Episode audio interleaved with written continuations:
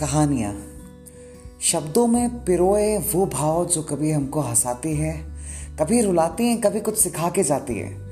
चाहे वो दादी माँ ने सुनाई हो या फिर हमारी मम्मी ने सुनाई हो या फिर पापा ही ने क्यों ना।